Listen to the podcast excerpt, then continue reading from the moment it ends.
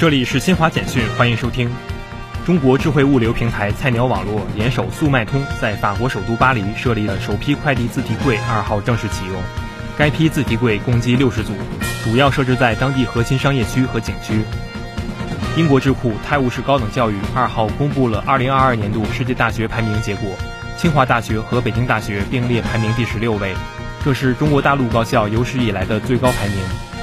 据叙利亚通讯社一号报道。二百零九名叙利亚反对派武装人员当天在叙南部德拉省首府德拉市与政府军和解，并交出武器。以上由新华社记者为您报道。